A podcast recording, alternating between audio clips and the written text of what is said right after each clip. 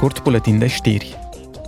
O delegație a Comisiei pentru Afaceri Externe își încheie astăzi vizita în Chile. Eurodeputații au discutat cu grupuri ale societății civile și cu autoritățile locale despre consolidarea parteneriatului dintre Uniunea Europeană și America Latină.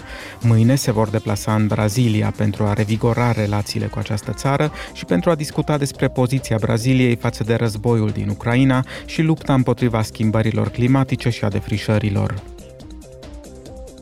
Roberta Metsola, președinta Parlamentului European, se află la Zagreb, în Croația. Ieri s-a întâlnit cu prim-ministrul Croației, Andrei Plenković, și a participat la o conferință despre cei 10 ani de aderare a Croației la Uniune și la un eveniment pentru tineret organizat de primărie.